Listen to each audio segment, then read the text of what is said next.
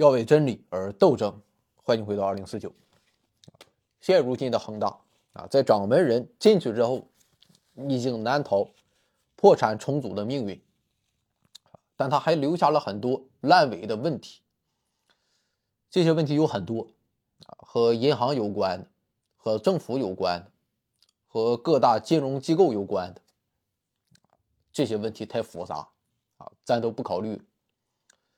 另外，恒大在境外啊还有很多债务啊，这个问题我也搞不懂啊。就算是恒大签订的不平等条约吧，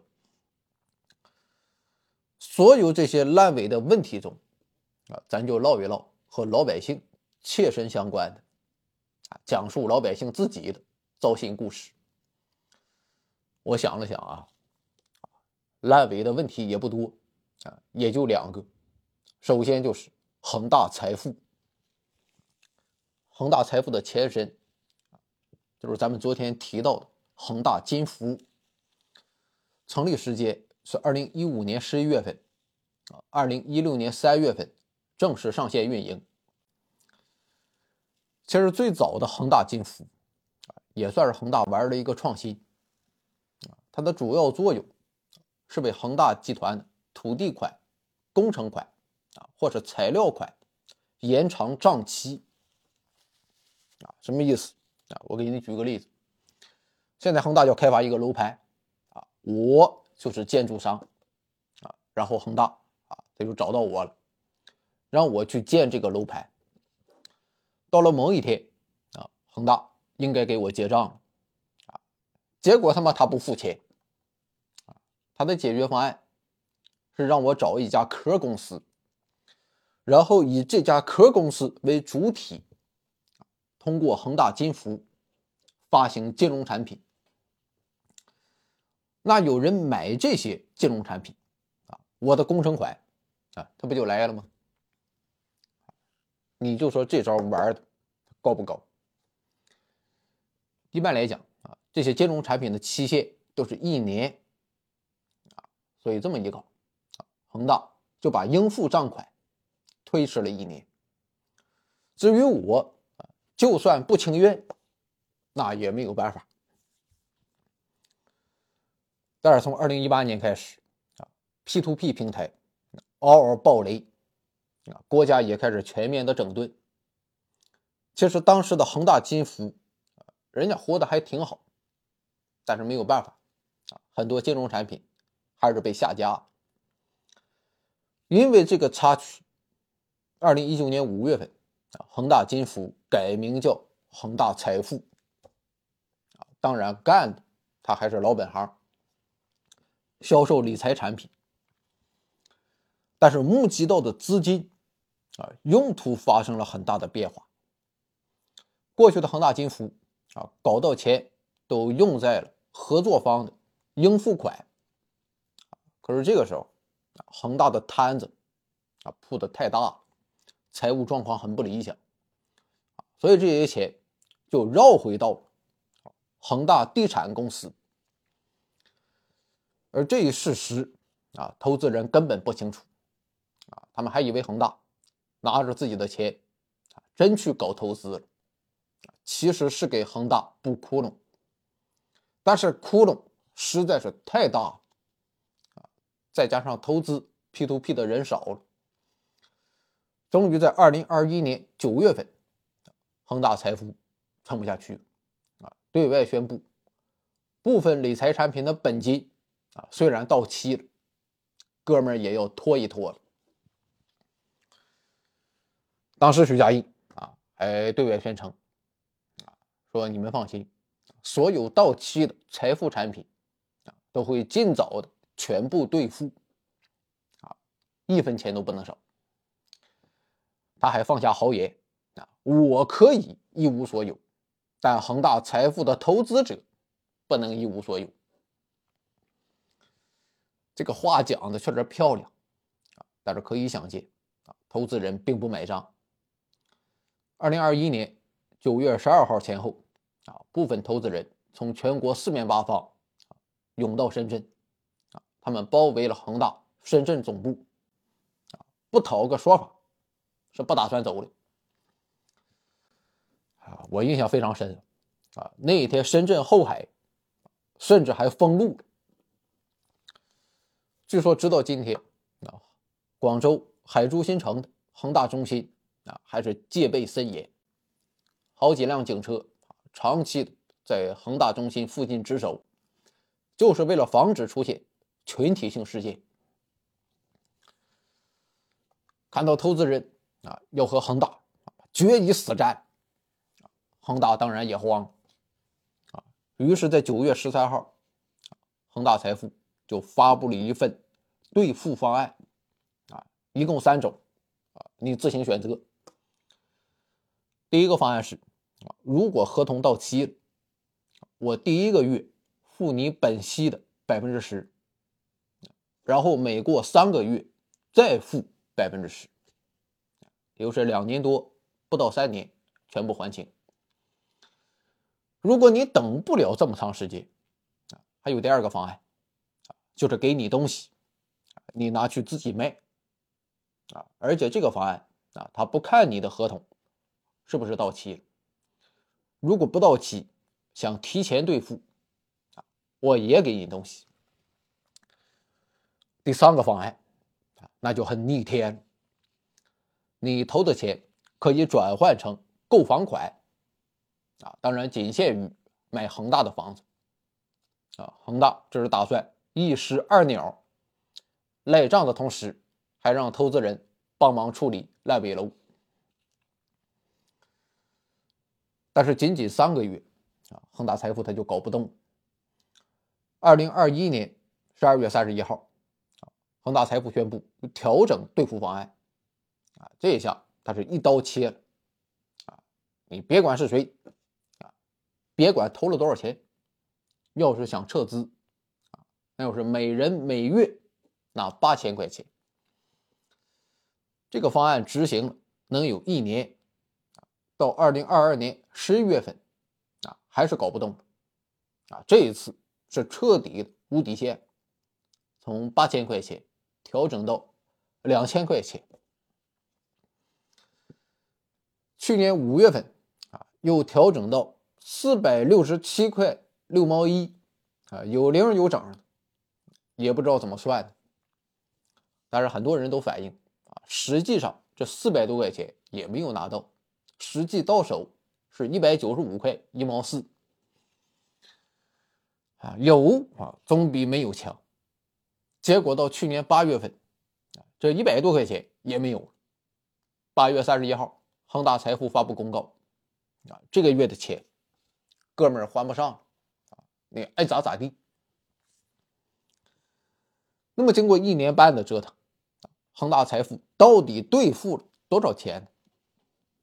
根据恒大发布的公告，在二零二一年年底，还没有兑付的本金和利息。一共是四百一十亿，到二零二二年年底，实际只兑付了七十亿，而到今天剩下的还有三百多亿。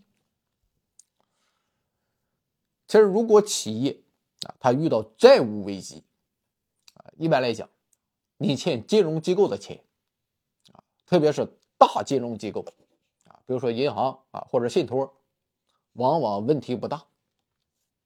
因为政府也不想把企业往死里整，那么要是企业死了，那钱啊，这不就彻底还不上了吗？所以地方政府啊都会做工作啊，你懂的。最要命的就是个人债权啊，这也可以理解。对金融机构来讲，几百万、几千万可能都是毛毛雨，但是对于老百姓来讲，十万二十万，那就是救命钱，啊，能买我命的。如果还不上，啊，他们就会给地方政府施加巨大的压力，啊，造成非常坏的舆论影响，不利于团结，明不明白？那么在这种情况下，啊，为了维稳，啊，地方政府就会逼迫企业尽快的处置资产，把影响降到最低。其实恒大财富，嗯，也很清楚这一点，所以从一开始他的兑付思路就是保小额啊，本金十万块钱以下的啊，尽量早点还清。这个目标啊，恒大财富也算是基本完成。但是没有办法啊，本金十几万，二三十万啊，也是老鼻子，保守估计也是数以万计。恒大财富啊，实在是搞不动。据说这部分投资者的钱啊，恒大财富只兑付了百分之十。眼看自己的钱要打了水漂，啊，投资者只能求助青天大老爷，给自己做主。啊，他们指出，恒大财富涉嫌非法吸收公众存款，啊，涉嫌集资诈骗。啊，要求相关部门立案调查。不过，在去年九月份之前，啊，相关部门虽然收到了很多举报，啊，但迟迟没有动作。啊，他们应该也是认为恒大你使使劲儿，啊，还能还上。但是八月三十一号，恒大财富的一纸公告，彻底宣布破罐破摔。于是，为了避免群体性事件，啊，相关部门。啊，不得不出手了。九月中旬，恒大财富的多名高管被采取强制措施。九月二十八号，啊，我干脆把贼王许家印也抓了得了。该抓的人都抓了，但是投资者的钱又该怎么办呢？他们还能拿回自己的血汗钱吗？我哪知道。好了，下一个话题，恒大的烂尾楼，就在恒大财富暴雷前一个礼拜，二零二一年九月一号，恒大集团啊一大堆领导开了一次大会，他们当着许家印的面啊签了一个军令状，啊宣称要以最大的决心、最大的力度，确保工程建设保质保量。完成楼盘交付，把这个会一开，大家就明白，恒大交房他们要出问题了。当然，今天回过头看啊，恒大的现金流问题，其实早在二零二零年底就有了苗头啊。当时的恒大正处于偿还债务的高峰期，同时融资还不顺利。于是，为了尽快回款，二零二一年初的恒大，啊，我完全是疯了。比如说，在二零二一年三月份，啊，恒大在广东中山有个楼盘叫跃龙湾，啊，当时恒大他还没有拿到销售许可证，啊，结果直接无证预售。恒大在佛山三水区还有个楼盘。二零二一年五月份，三千块钱往外预售，要求买房人全款支付。啊，你要知道，哪怕今天房价跌了，三水区的平均房价还有八千。当时就有恒大内部人士透露，这个楼盘的平均成本啊，大约是每平米六千块钱。为了保证现金流。啊，恒大已经是不管不顾，但是房地产市场啊有个很简单的逻辑，买涨不买跌，你越是这么搞，大家越是不敢买，啊，毕竟对于大多数老百姓来讲，房子不只是个住所，啊，所有人都会考虑到保值问题，如果房子不保值，啊，那我以后。还怎么卖房改善？所以恒大的一通疯狂操作，并没有改善自己的现金流问题。没有钱他就付不了工程款，那谁还给你干活？于是乎恒大迎来了停工潮。比如说在江苏太仓，啊，恒大搞了一个文化旅游城，二零二一年八月份。承包商就表示：“哥们干不动，我已经垫付了五个亿，但这恒大只付给我二点九亿，而且在这其中只有百分之八是现金支付，剩下的啊全是商业承兑汇票。啊，说白了，这他妈不就是欠条吗？玩儿啊！还比如说长沙啊，恒大在长沙开福区有七个在建项目，结果到二零二一年九月份，有六个啊，基本就是停工或者半停工状态。我看还有个哥们儿啊，买了恒大的房子，害怕房子交不了，就跑到工地暗中观察，结果硕大的工地就有六个工人。就是在盖房子吗？啊，这是两锅斗地主吧？看到这一状况啊，很多地方政府马上就慌了啊！万一出现大面积的烂尾，老百姓能饶了你吗？所以地方政府也是做了准备啊，他们针对当地的恒大项目设立了资金托管账户，就是说你得在我这里存一笔钱。这笔钱绝对不能调动啊！如果出问题，我就拿这些钱去救场。就是在这一背景下，恒大召开了那场惊天地泣鬼神誓师大会，然后马上成立了保交楼项目工作组。这个小组一成立啊，那真是相当高调啊，动不动他就开一场大会。口号喊的震天响，又是大干特干，啊，又是努力拼搏，目的就是释放积极信号，一方面稳住啊已经买房的人，另一方面忽悠没买房的，你放心买恒大的房子，只要你买房，哥们儿就能喘口气儿，但是这口气儿。终究还是没上来。据统计，到今天啊，恒大还欠着九十多万套住宅没有交付，共涉及七百三十二个楼盘项目。你就说他妈离不离谱吧？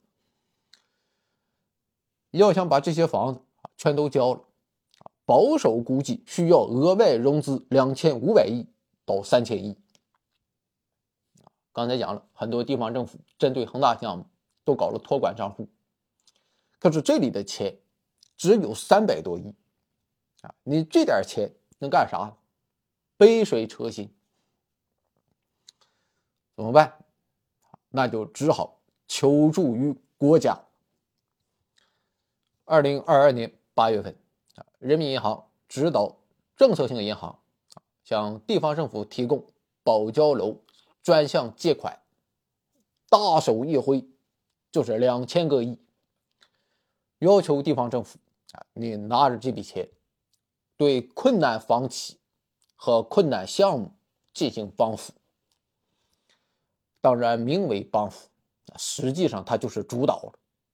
政府拿着钱过来，房地产公司就失去了自主经营权，人家这笔钱是专款专用。